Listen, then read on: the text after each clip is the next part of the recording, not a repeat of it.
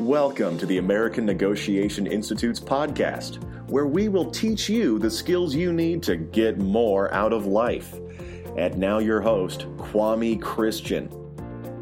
Hello, and welcome to another exciting episode of Negotiate Anything. I'm Kwame Christian. I'm a business lawyer and I'm passionate about teaching business professionals like you the keys to negotiation and persuasion.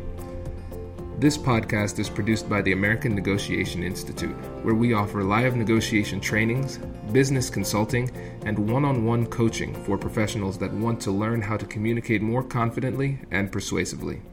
From now until the end of the summer, we're offering all listeners one free coaching session with me. And if you're interested, go to americannegotiationinstitute.com slash coaching or click the link in the description below. Our guest today is Tiffany Southerland. Tiffany is a lawyer by training and a change agent at heart. She's been a featured TEDx speaker and is the founder of Four Corners Coaching, where she puts on workshops and offers training programs for her clients. Tiffany works with students and rising professionals on owning their stories, understanding their strengths, and leveraging life experiences as they pursue more fulfilling careers and lives. She also hosts How Does She Do It? A podcast dedicated to sharing practical insight and honest perspectives on personal and professional development. And uh, this is a really great podcast. Uh, Tiffany has been a mentor to me, almost like a big sister in podcasting. So definitely check it out if you get a chance. Lastly, before we jump into the interview, I want to let you know that she's putting on a course called Work with Purpose Work with Purpose is a three month group coaching experience for people committed to getting clarity about their careers, taking tangible actions, and growing as whole people. If you are interested, make sure you either check out the link in the description or go to her website. Tiffany's told me a little bit about the program, and it is a phenomenal program. So if you are interested, if any of this sounds interesting to you, make sure you check out her website. This was a really, really fun interview, and I know you're going to get a lot out of it. So, without further ado, let's jump into the interview. Tiffany, thanks for joining us today.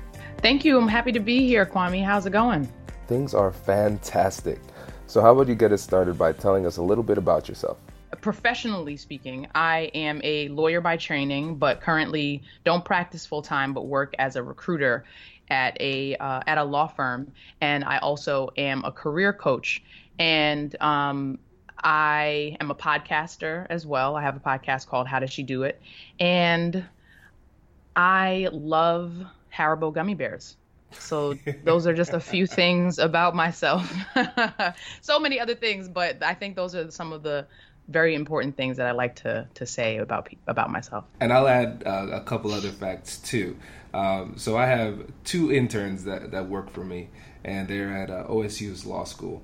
And so when I was interviewing them, I asked them, "Hey, have you checked out my podcast? Have you listened?" They're like, ah, "No, I haven't heard it." I was like, "Well, which podcast do you listen to?" They're like, "Tiffany Southerland's podcast." No way! No yes. way! That so, is uh, awesome. Uh, so I have a legit famous person. I'm just trying to get on your level.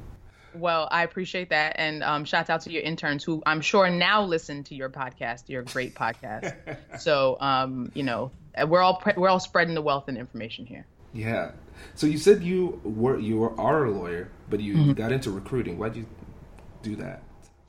So I made the transition when I so I was working at um, actually the same firm that I work at now, but I was um, practicing products liability law, and there I just realized that there was a different way that I wanted to interact or with with people and challenges that they were having. And I became interested in kind of the professional development of individuals. And so before I made my transition from before I came into my current role as a uh, as a professional recruitment manager, I worked in admissions at a law school, and in that role, I was able to kind of see the beginning of a lawyer's journey, if you will. So getting people from the prospective student process all the way through to to the admissions process, and then being able to see people graduate from law school and start their careers, and then came into uh, the role as a in working in recruiting to be able to bring people into the law firm as attorneys and really just watch them, see them develop, and see how we match com- uh, organizational needs with the skills and interests of the individuals who we look to who are looking to hire to fulfill those practice group needs and uh, it's been a great journey so far and, and everything is kind of built on the last thing that i've done to kind of build this um, nicely arced career if you will um, which i don't take credit for because i think everything is aligned by god but I show up when I can. Very cool, and yeah, it's a, it's an interesting professional arc too because you had a you you have a master in social work, right? I do. I do. I have a master's in social work and I studied clinical social work. So I was training to be a therapist and uh, while I was in my master's program. But at the same time, I actually started the master's program really as a way to go between um, my undergraduate and law school because my undergraduate grades and situation was not going to get me admitted to law school. So that was the initial um, kind of reason why I went to the master's program. But then I learned so much about human development and humans uh, I said humans, people's uh, kind of interaction with systems and the way that their upbringing impacts their access to certain kinds of networks and uh, challenges that they face and their resilience and all this kind of stuff. And it was just one of the most uh, important academic and personal experiences that I've had uh, was being in that master's program. Wow. That is fascinating. That's deep. And so now I'm seeing how all of this ties in from law to now doing career coaching. Yes, yes. So I like to say that it does tie in. And I think because when when you think about how we show up at work every day, we don't come to work just as people who come to work. We come to people, we come to work as whole people and we bring in our values, we bring in our strengths, we bring in the challenges that life has thrown at us in a lot of different ways. And they, they don't all show up at one time in every given situation. But the way that I try to look at my own career development as well as the career development of my clients is to think about who we are as whole people and then how do we then want to show up in the work that we do every day as those whole people but the challenge is that most of us or a lot of people are not clear on who they on who they are as whole people. They haven't worked through some of the challenges that they have personally that may inhibit or drive some of their career motivation or uh, or some of the fears that they have or some of the insecurities that they have. And so those things whether we believe it or not, or whether we pay attention to it or not, often show up in our in our work and um, in the and sometimes in our career choices and our career paths or limitations. And uh, I don't know exactly how I got onto that tangent, but I'll stop there. And um, one of one of the reasons I wanted to bring you on the show was to talk about how people can um, take more of a controlling role when it comes to shaping their careers. So, why do you think it's important to try and seek new responsibilities at work? It's important to seek new responsibilities at work because when you start any job, you start you usually start a job with a job description, and that job description may or may not encompass many or most of the things that you do kind of on a regular basis. But if you are looking to grow in your career, eventually the things that were included in that job description or the things that you that are not included in that job description that you still find yourself doing every day, you will if you're if I believe if you're doing it right, you will outgrow some of those responsibilities. And so if you only do what has been given to you, what is asked of you, then you will stay where you are unless you try to position yourself for new responsibilities and new opportunities within your organization in a variety of ways. Yeah, uh, that makes that makes a lot of sense. And one of the interesting things that about this point is the fact that it's self-directed. It's it's coming from you. It's not coming from management. And I think the the negotiation angle here is that um, a lot of times we want more responsibilities, we want to move forward, we want to make changes in our career, but we wait for our managers to kind of get the point and, and put us on the right path. And so that's where the negotiation comes in. How do we position ourselves better to to have those new roles?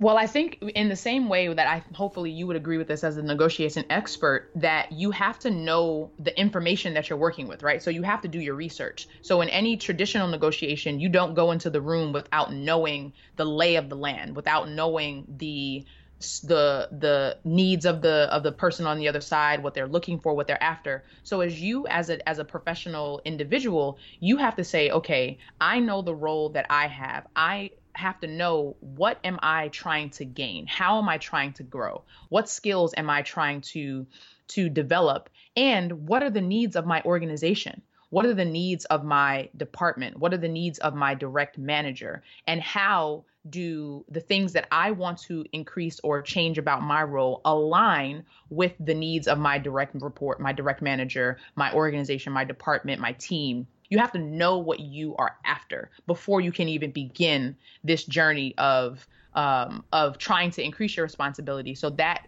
kind of leads you to a, a different initial process, which is taking time to think about what do you actually want for your career, which so many people don't take the time to do. They get in a job and they kind of just work it every day and look up. And as you mentioned, now the time period is two, three, four years, and it's like, wait, where am I? What is next? And I have never thought about that before. Right. And you brought up a really great point because in in any negotiation, a lot of times we think we know what we want but we really don't. mm-hmm. and if you don't take the time to not only research but the other side, but also research yourself, your own interests, understanding your why, um, your strategy might be askew, and you won't even recognize it. Exactly. And I think the way that a quick answer or kind of quick way to think about it is thinking about you want to reverse engineer the process. So in a negotiation, if you think about what you you have to know what your end goal is and in order to know to know what your end once you know what your end goal is then you can then say okay well what are the things that i need to do to get to that place but the only way you can figure out what your end goal is end goal is is if you've actually taken time to say well here's the kind of professional that i am today and i think i like this kind of industry. I think I like these skill sets. I think I like these kinds of roles. So now let me see here's what my what my strengths are. Here's where I need to improve and here's kind of the the direction that I, I think I want to drive my career in. Now you have that end goal in mind and now you can say okay, well what do I need to do to get me to that place? So now at this point we have a good understanding of our own interests. We understand our end goal. How do we find the interests of our manager and our organization?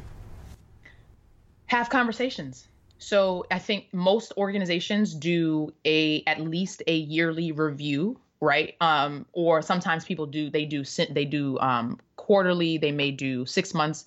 You have, but if you have a if you are not the CEO of an organization, there's you, that means you're probably reporting to someone. If you're reporting to someone, that means you should be in fairly regular contact with that person if via email or you know being able to pop into their office so have a conversation sit down with your boss and say hey you know what are some of the things that big picture that i might not be aware of based on the daily responsibilities of my job that you are working on what are some of the goals that we need to that that are the strategy that is involved in the work that you're doing every day is there a way that i can enhance that is there a way that anything that I'm doing now is or is not advancing that opportunity, that uh, those kind of goals and and responsibilities? And you just have to have conversations and ask questions, and not necessarily asking questions to immediately then say, "Well, here's what I want."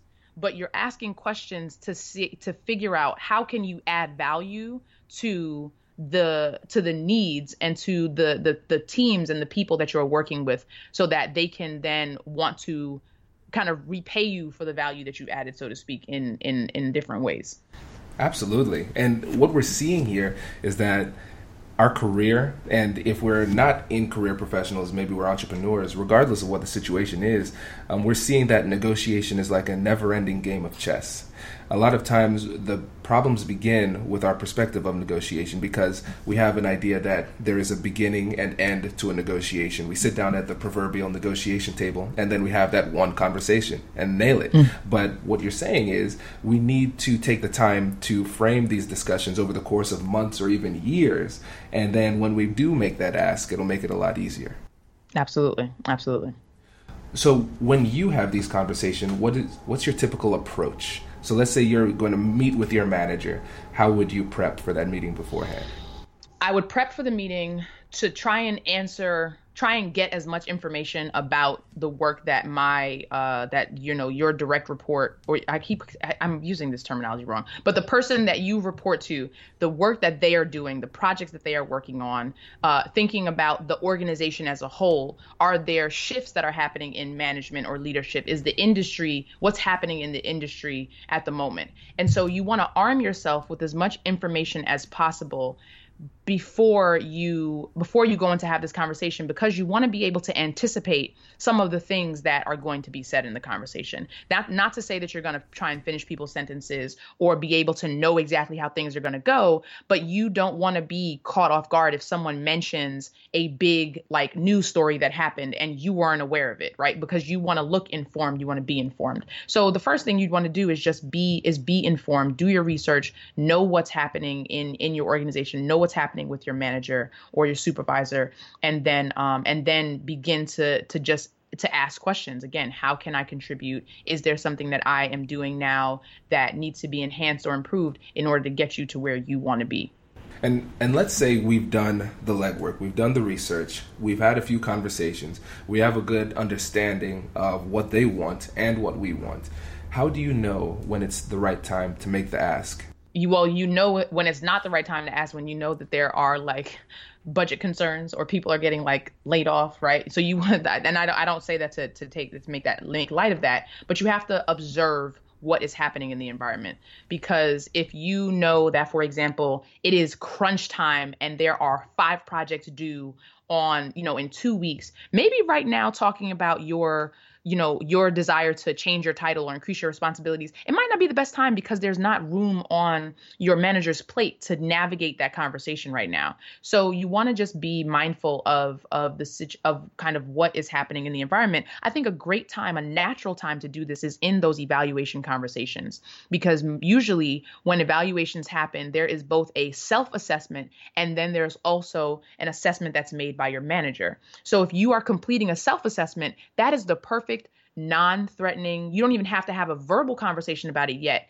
That is an opportunity where you type up some words on a screen that you've already thought about in advance and you put it out there to your manager and you don't have to have a face-to-face conversation about it yet. And that's laying the, the, the, framework. So i say all that to say the optimal time may be when you are completing those self-assessment type of conversations if you're not yet ready to have that face-to-face conversation with someone that's a great point. Yeah, whenever natural opportunities to negotiate come about, I think that's a perfect time to do it because it it makes it less pressure on on either side. It's like, okay, yeah, we're definitely going to have this conversation anyways. Might as well bring it up so the person is ready. Otherwise, if you say, "Hey, I'd like to talk about my roles and responsibilities mid-year," it's like, "Oh, that might why? Hmm. Mm-hmm. So, so yeah, I think that's a good point. And what you said earlier was pretty deep. Knowing when not to do it, I think that's that's almost even more important because they're unlike the the evaluation times. That's that's pretty obvious.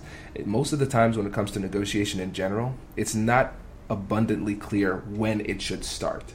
Mm. But understanding clearly when not to do it can give you a lot of insight uh, for when to have the conversation.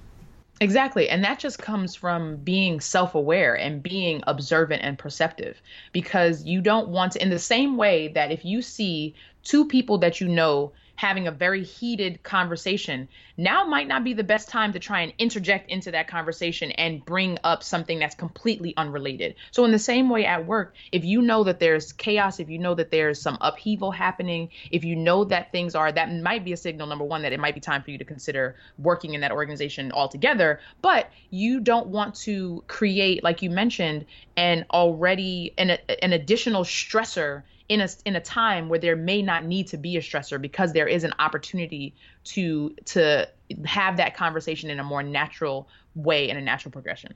Absolutely. How would you connect this um, this search for responsibilities, increased responsibilities, uh, to salary?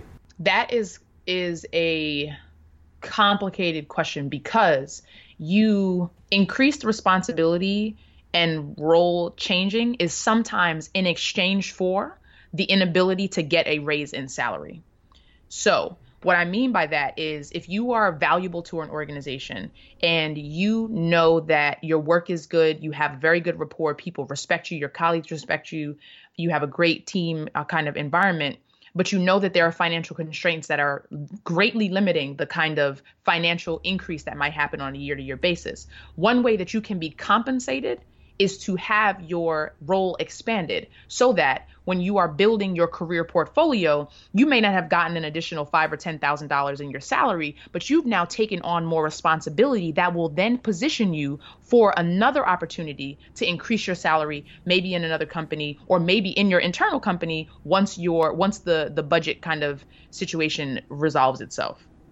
So then would you in that conversation or at some point say, hey, I increase responsibility. I'm not going to ask for salary, uh, increased salary because I understand we have budgetary concerns. But once those, um, there's a little bit more wiggle room. I'd like to have a conversation. Do we frame it that way?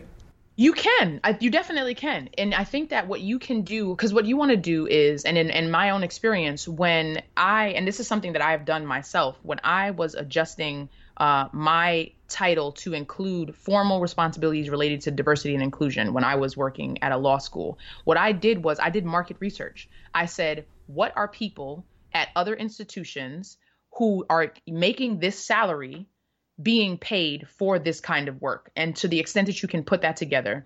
And so then you bring that back to your current organization and look at the salary structure and say okay if i am doing these responsibilities based on the things that are happening here here's what i think my salary could be. So you can propose it on the front end and then also be willing to say i know that this may not be the best time for us to i may not actually be able to get a salary increase at this time but can we revisit this conversation in three months six months nine months and so that way you're not placing the expectation that you're expecting this increase in salary today or whenever you get the title change, but it is on the mind of the manager that you are expecting that this increase in responsibility can also come with and should also come with an increase in salary.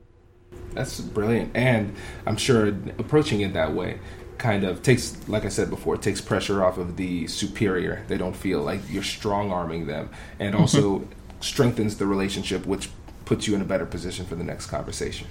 Exactly. And and I and I like I said I've done this myself and I remember when I asked for and I think about now the salary that I asked for in what and now what I understand about the way salary structure works in higher education and recognize why the salary that I asked for was not inappropriate but it was it just did not make sense within the structure.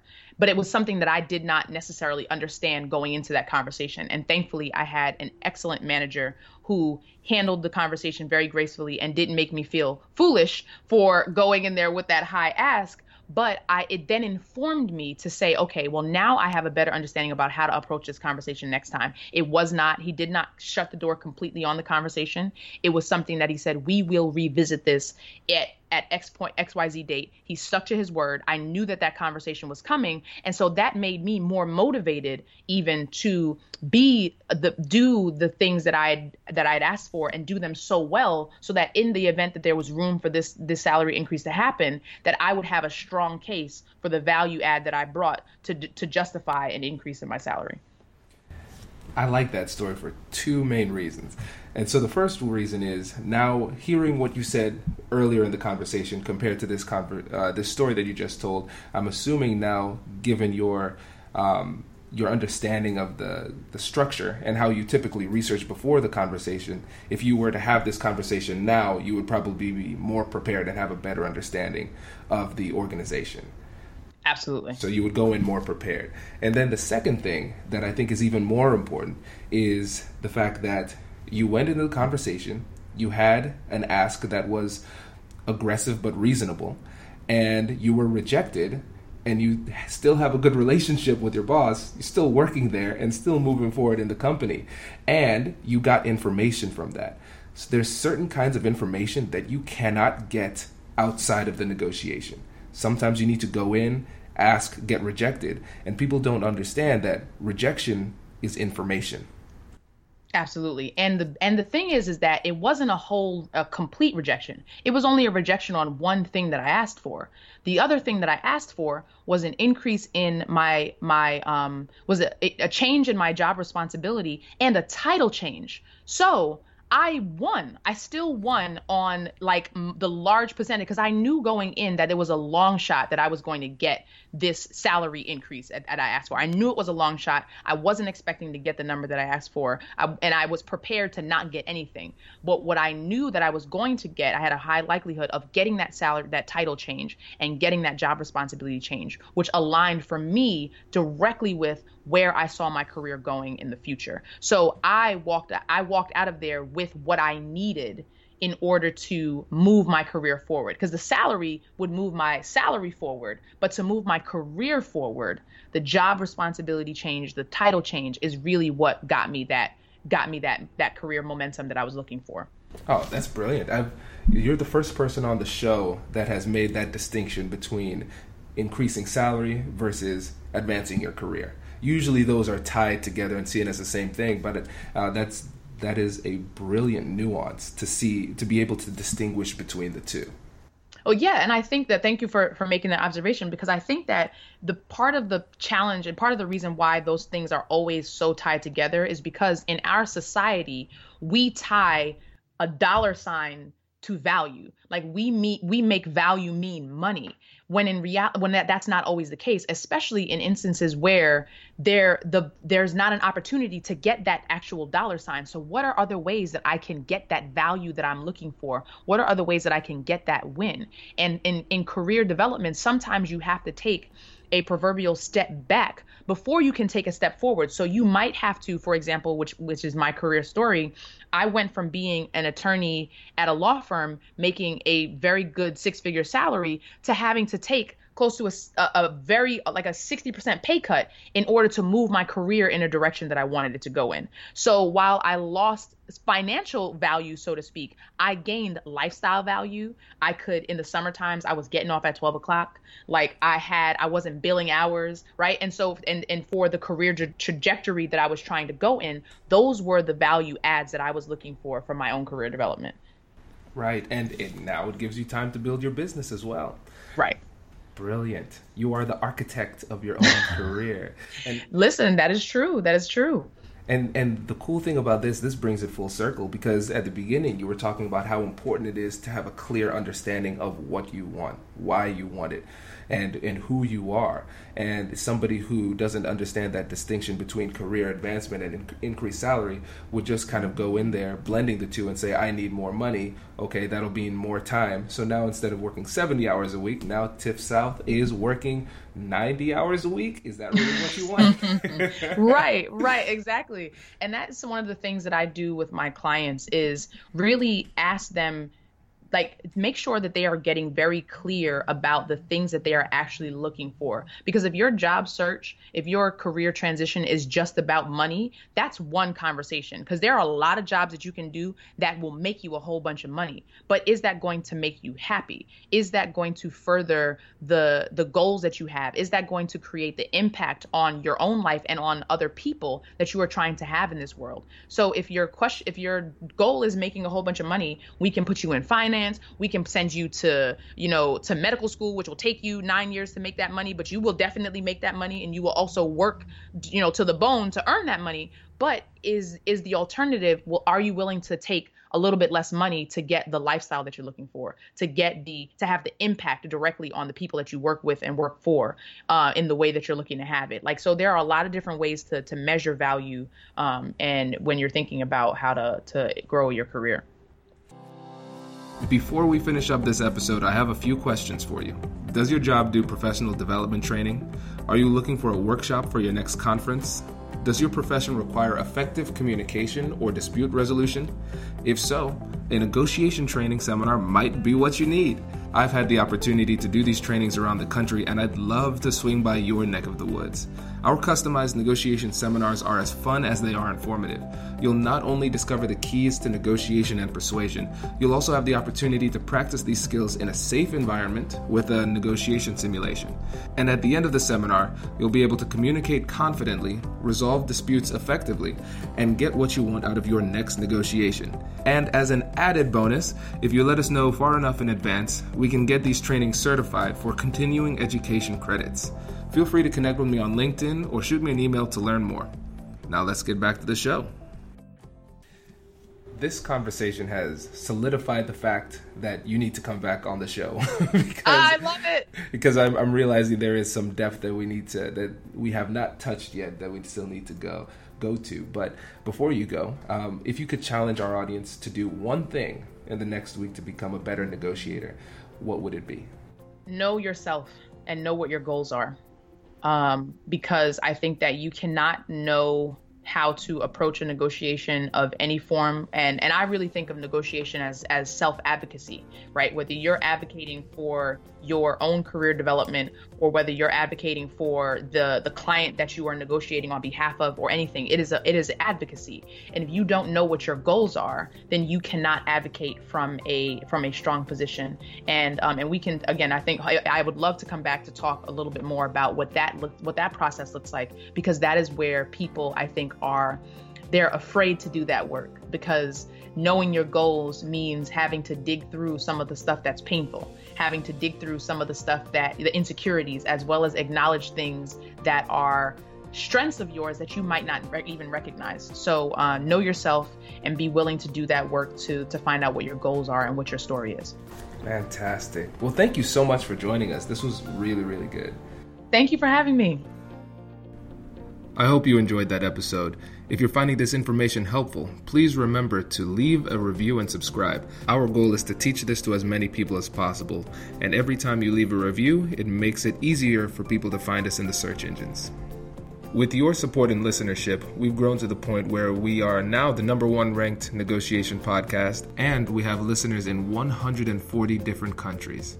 We appreciate your continued support and please continue to reach out to me on LinkedIn. Remember, everybody who connects with me gets a personal message from me eventually. It takes time because uh, more and more people have been reaching out, but I want to hear from you and we actually get to chat. So continue to reach out. Thanks again for listening. I'll catch you in the next one.